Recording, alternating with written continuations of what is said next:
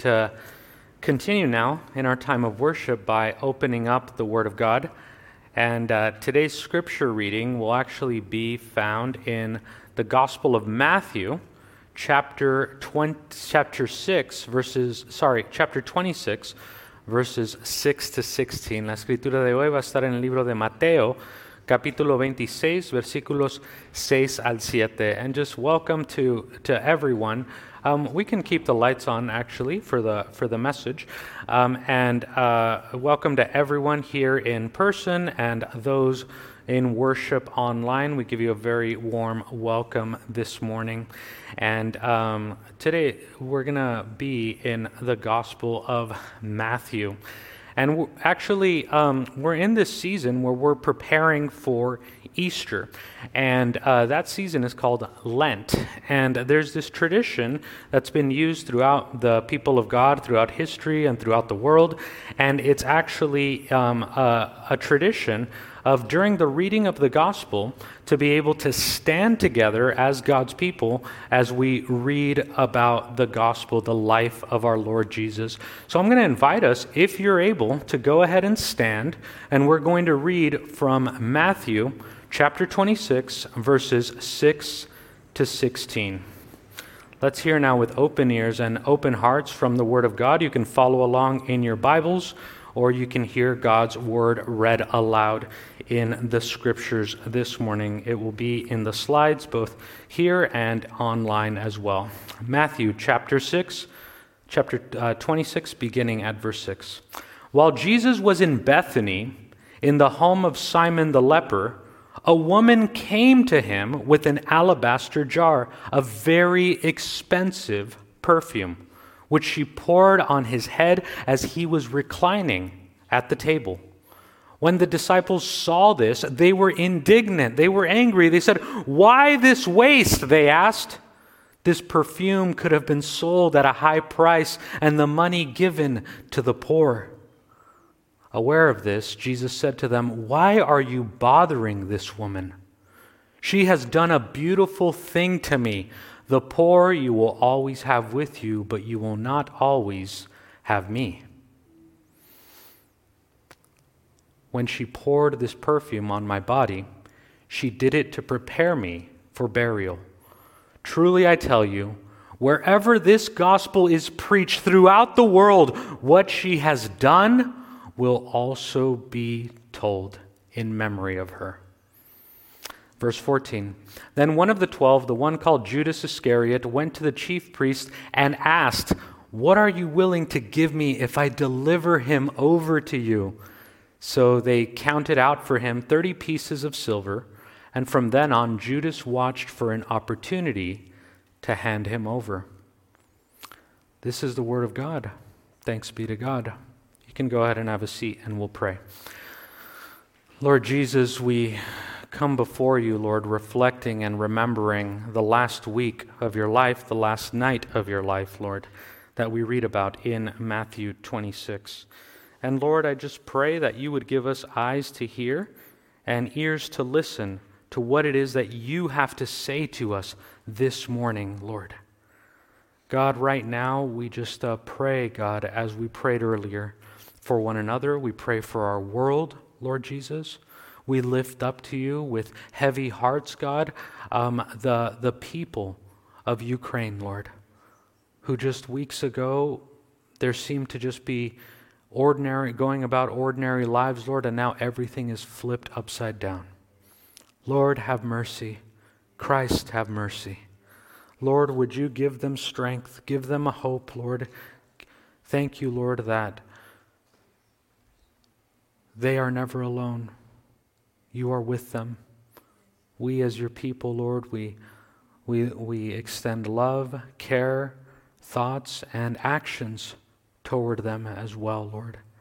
Lead us into loving actions, God. Lead us, even as a local church, to be able to respond in a way, Lord,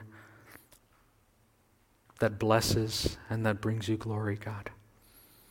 Lord, when we don't know what to do, our eyes are on you.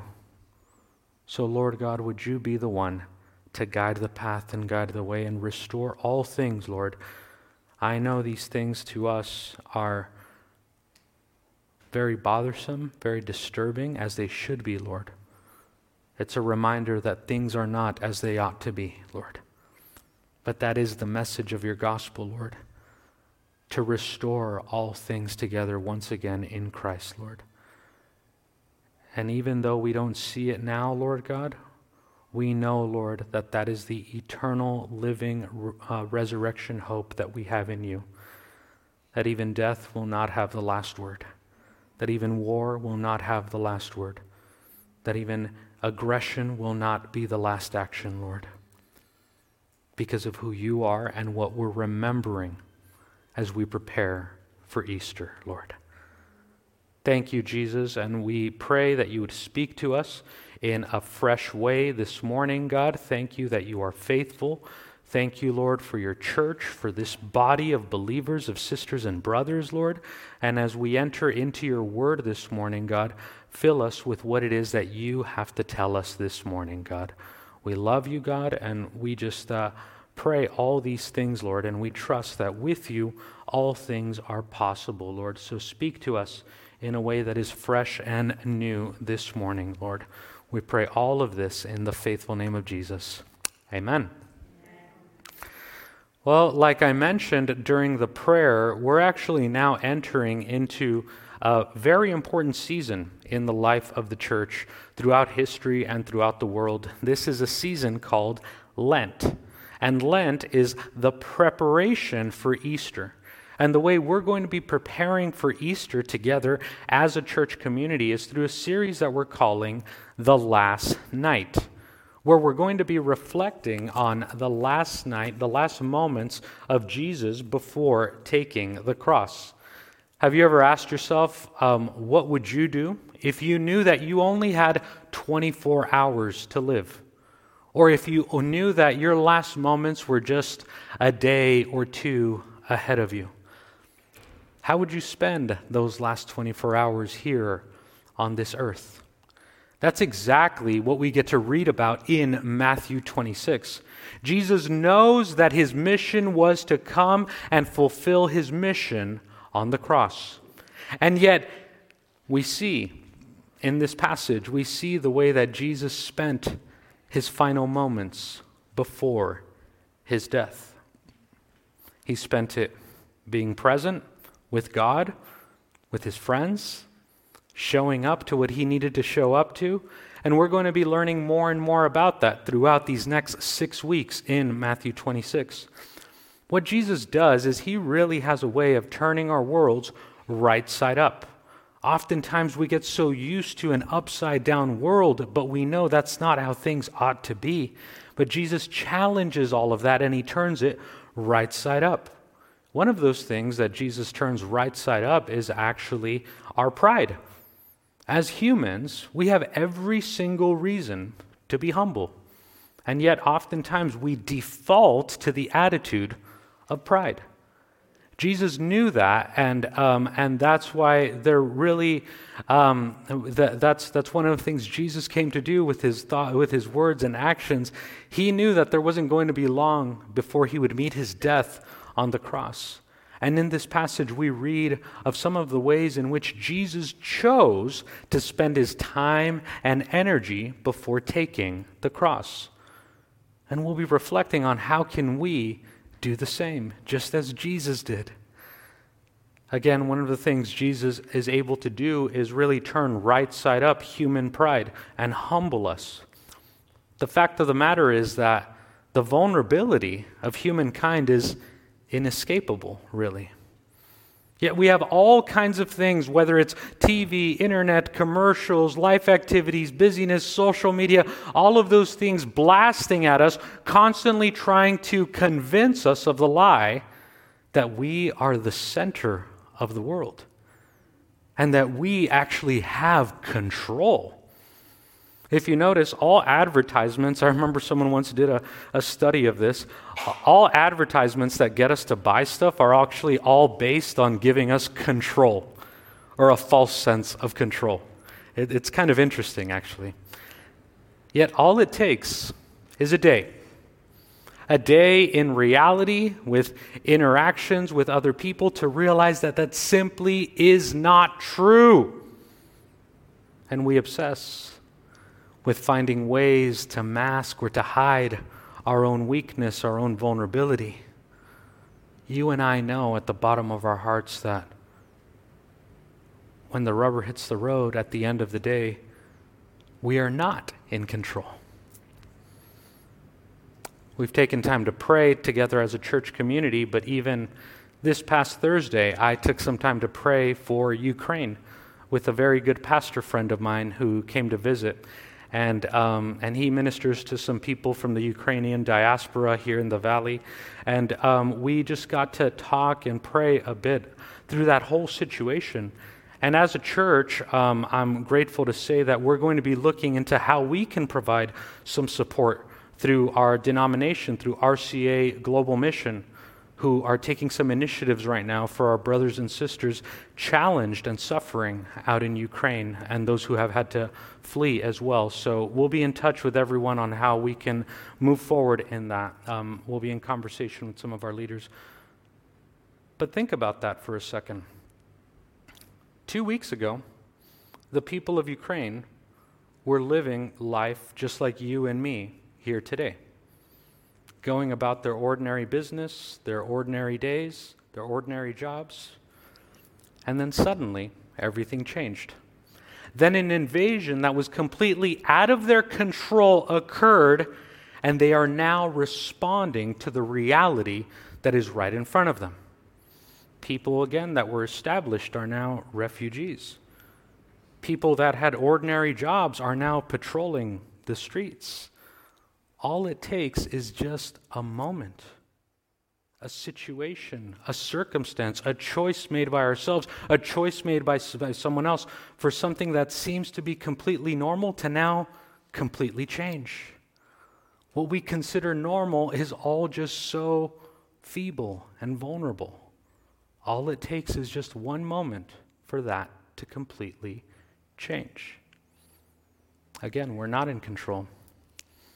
Yet we use all kinds of things like distraction, suppression, power, pride, aggressive behavior. All of those things arise from us trying to hide the reality of our weakness. Life has taught us some of these lessons that we're in desperate need for God. And as much as we want to convince ourselves of our own power of ordinary life, seems to remind us every single day of our own vulnerability, of our own lack of control, of our own interdependence on other people. This is actually a hard truth that the scripture has a way of reminding us of and Jesus, even in his last week, last few moments before taking the cross, reminds us of this as well. It's the same everyday reality that we encounter when dealing with people, places, and outcomes. And it's the fact that we are so much more vulnerable. We are so much more dependent. We're not as self sufficient as we like to think we are. Again, we're so much more powerless than we want to admit. But the flip side of that same coin, just like we pray every single week during confession, the flip side of our powerlessness is God's power. God is so much more powerful than we want to admit. That's part of what we pray every single week. Brother Danny led us in that this week. Prayer of confession that's simply telling the truth about God and ourselves. It's really God who is at the core of our desire. Yet again, we want to fill that God sized desire with all kinds of things that will only work until they don't. Things like comfort, success, denial, authority, heavy hand, education, power, all the distraction, busyness, right? But it's actually into this conversation about the nature of power and powerlessness and greatness and vulnerability that we enter into the scripture for this morning. Understanding our power and God's power. That's part of what we see in this amazing moment of Jesus being anointed in a place called Bethany by a nameless woman who was faithful in her call.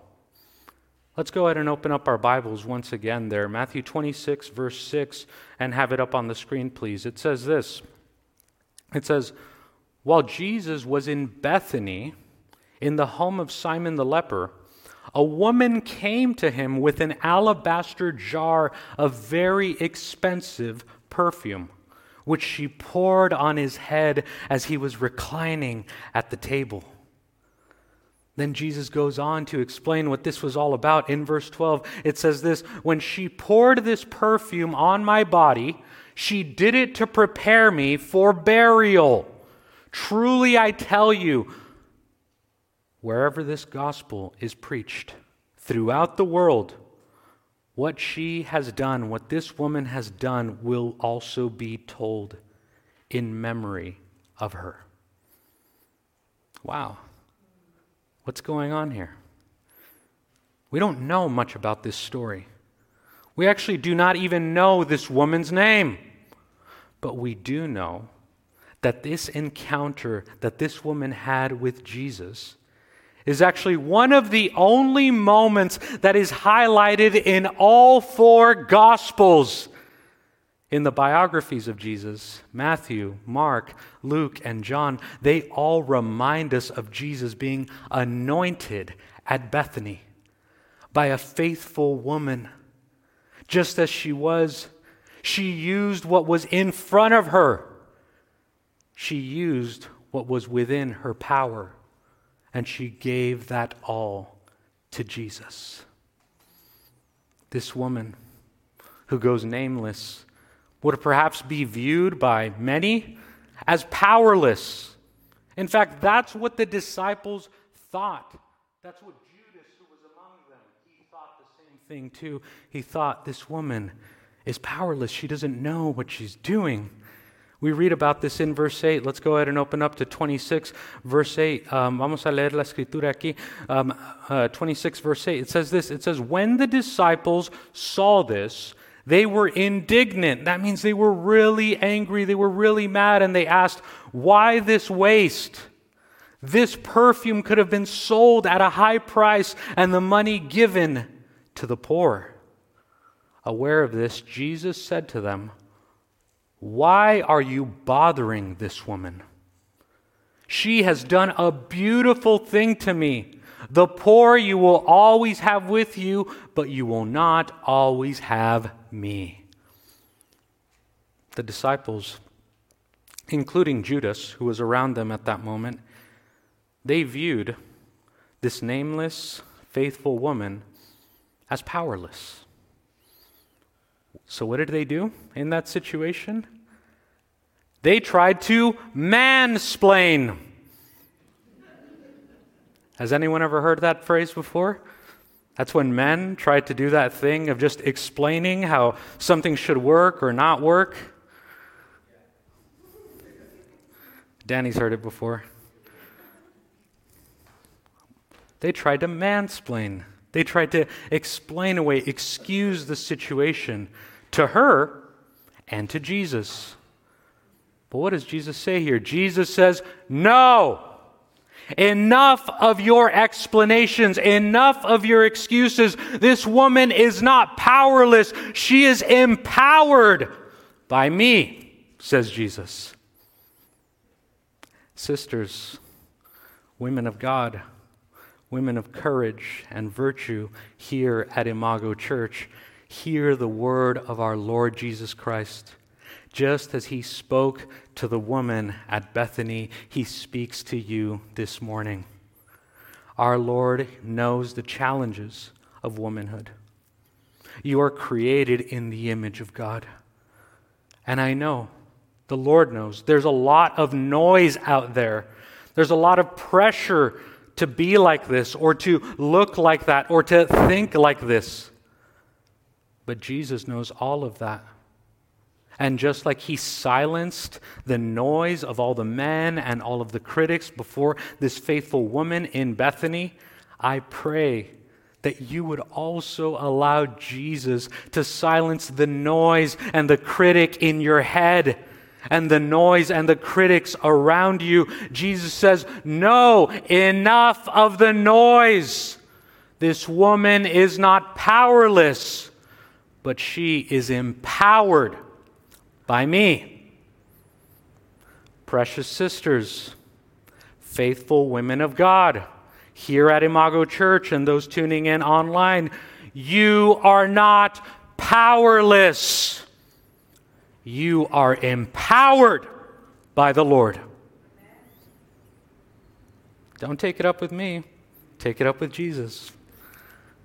And for all of us, brothers and sisters, if you've ever felt powerless and invisible to others, nameless to others, we can do just as the faithful woman at Bethany did.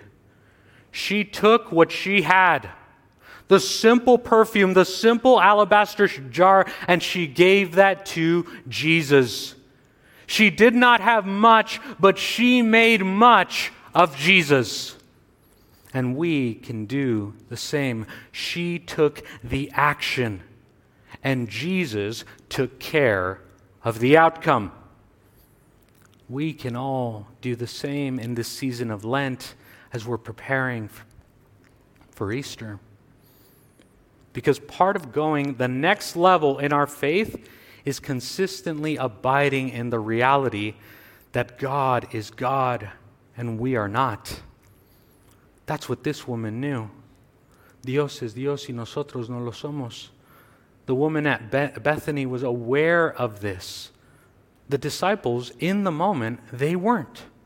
They were actually trying to tell Jesus what to do with that gift that was given to him. They were saying, Oh no, Jesus, that's not practical. You should use the perfume and sell it even for good reasons, right? They gave very good reasons to do that. They're trying to tell Jesus what to do instead of yielding to what Jesus was doing right in front of them. How about us with our plans?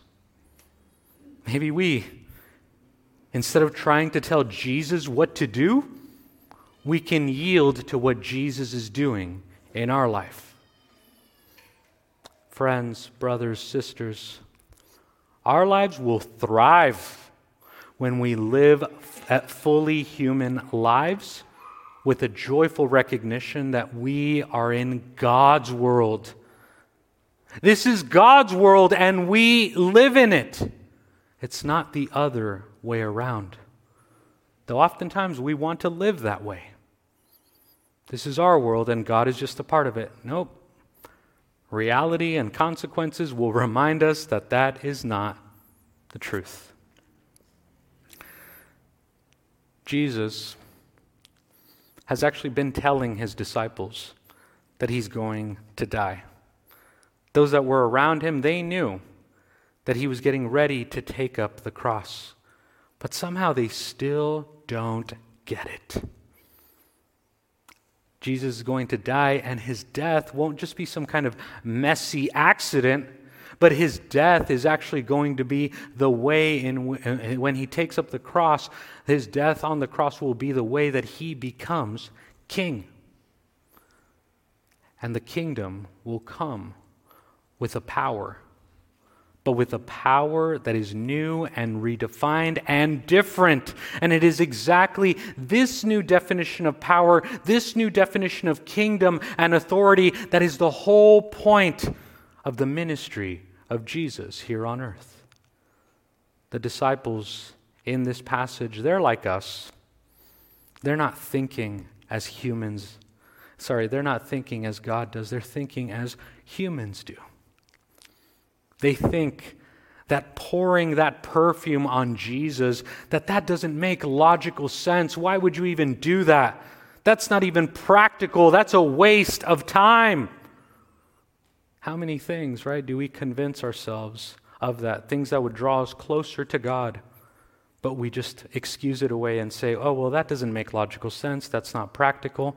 All those are barriers that are keeping us from going to that next level of closeness and intimacy with the Lord.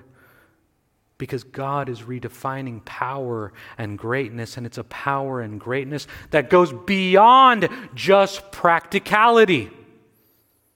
A power that goes beyond just using people or using things as a means to an end, like the disciples tried to do, right, with the perfume there. It's a new kind of greatness, a new kind of leadership where, yes, God is great, and we sing about that every single Sunday. God is great, yet unlike any kind of greatness that you and I know or can even imagine.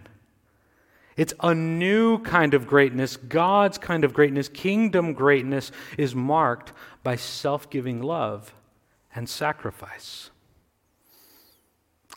Where our great Lord, our great leader, he lays down his life for the sake of all, including his own enemies.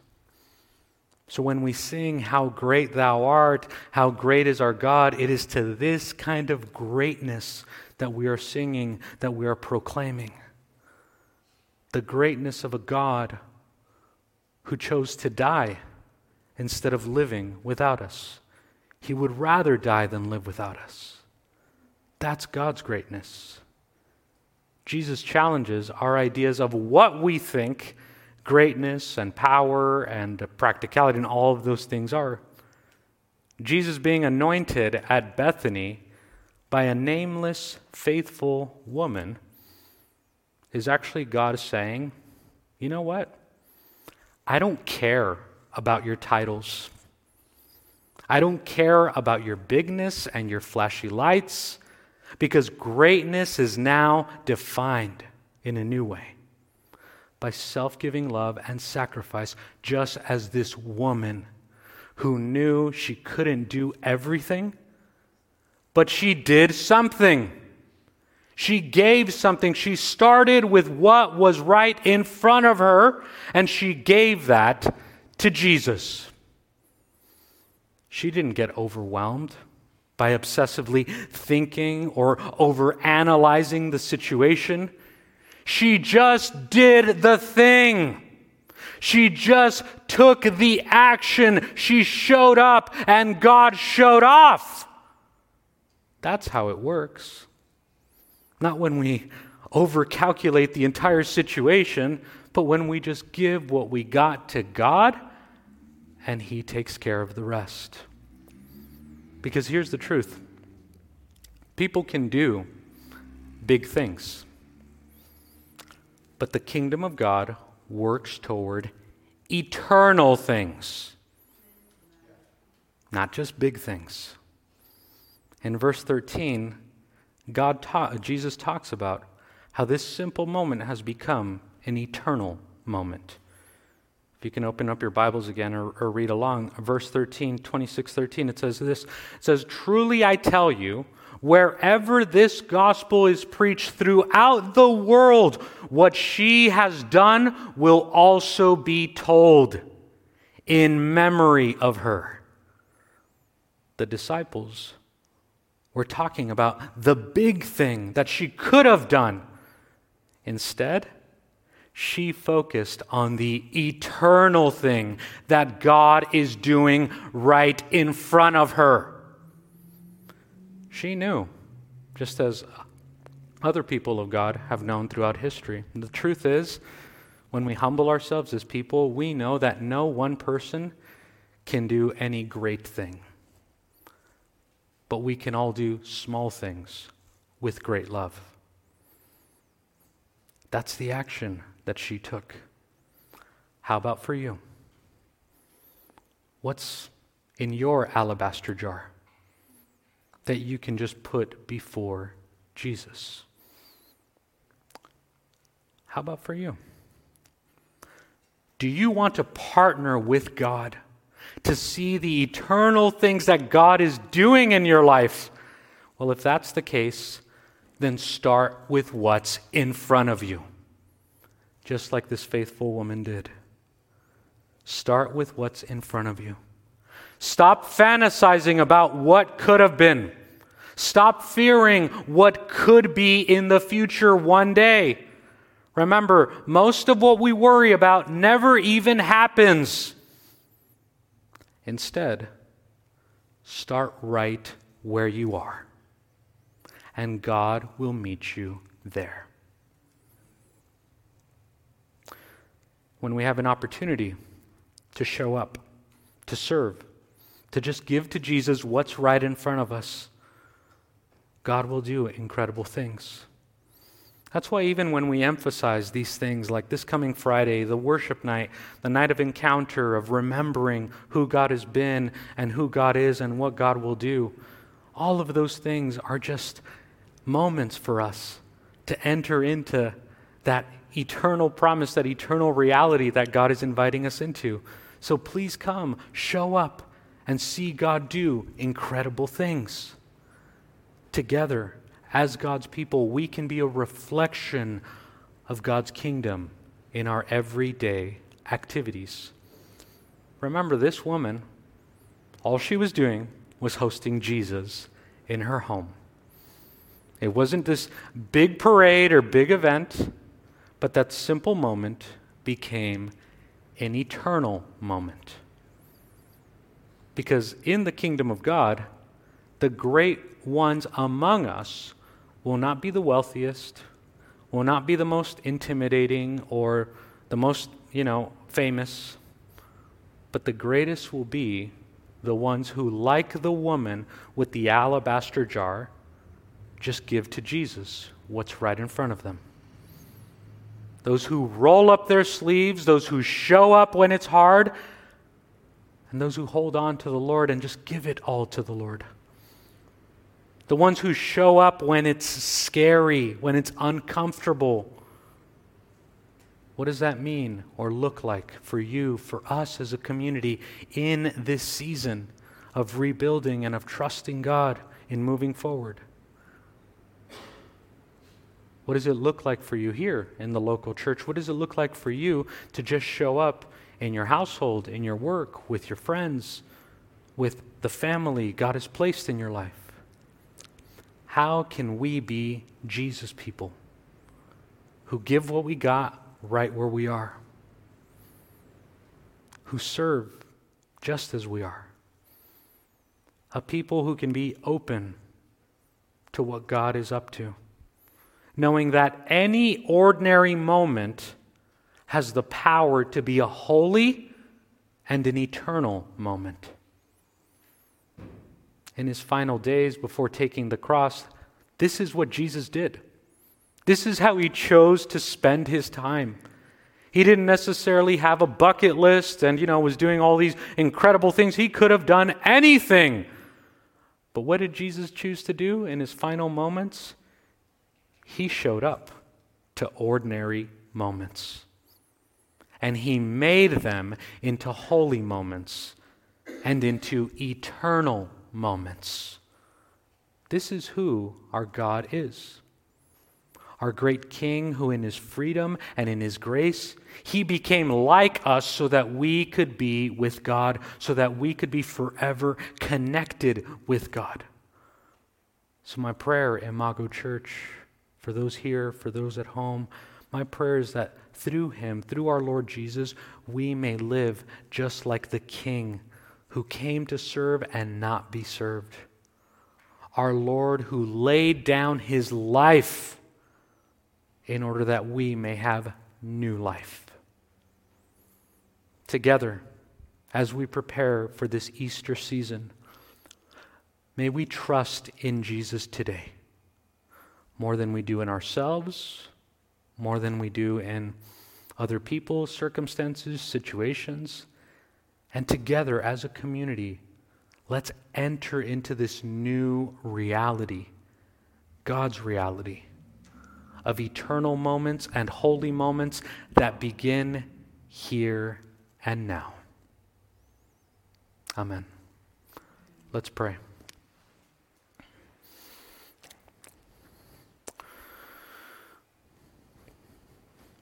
Lord, we thank you and we look to you. Te damos gracias, Dios Santo. Nos enfocamos en ti. We focus on you this morning, Lord. And that's our prayer together as a community. Just as we are, right with what we have in front of us. What's in front of you this morning? How can you give that to Jesus today? Give it to Him. It doesn't have to be fancy. It doesn't have to be big and flashy. It doesn't have to be blasted. But He knows.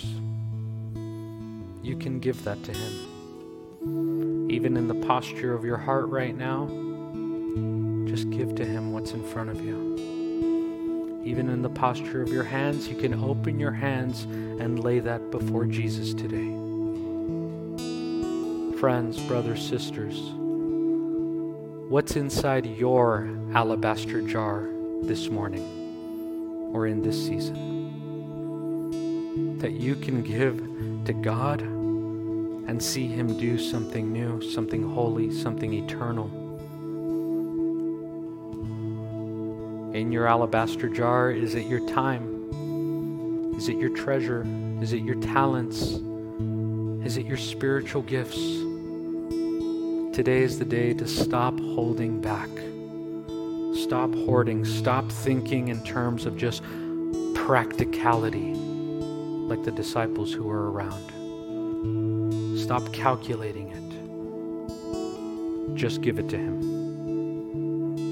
Give it to Him and watch Jesus do something new. Something new in you, something new through you, and something new around you. Help us, Lord Jesus, to reflect who you are, both our servant and our Savior, God. Help us, Lord, to just catch this new vision that you have for a new reality, a new creation, a new world, and may we follow you faithfully, beginning with what's right in front of us and laying that down in your feet, placing that on you. Thank you, God. Thank you for the gift of your word. We have been fed, we have been nourished, Lord. And Lord, we pray that now, as we continue and we close out in worship and praise, which we experience your presence and power with us this morning. Receive it, Lord God, as a sweet aroma to you. Be glorified, God. Take our alabaster jars and do something new. Do something beautiful, holy, and eternal. We know you will because that's who you are. It's in the faithful name of Jesus that we pray. Amen.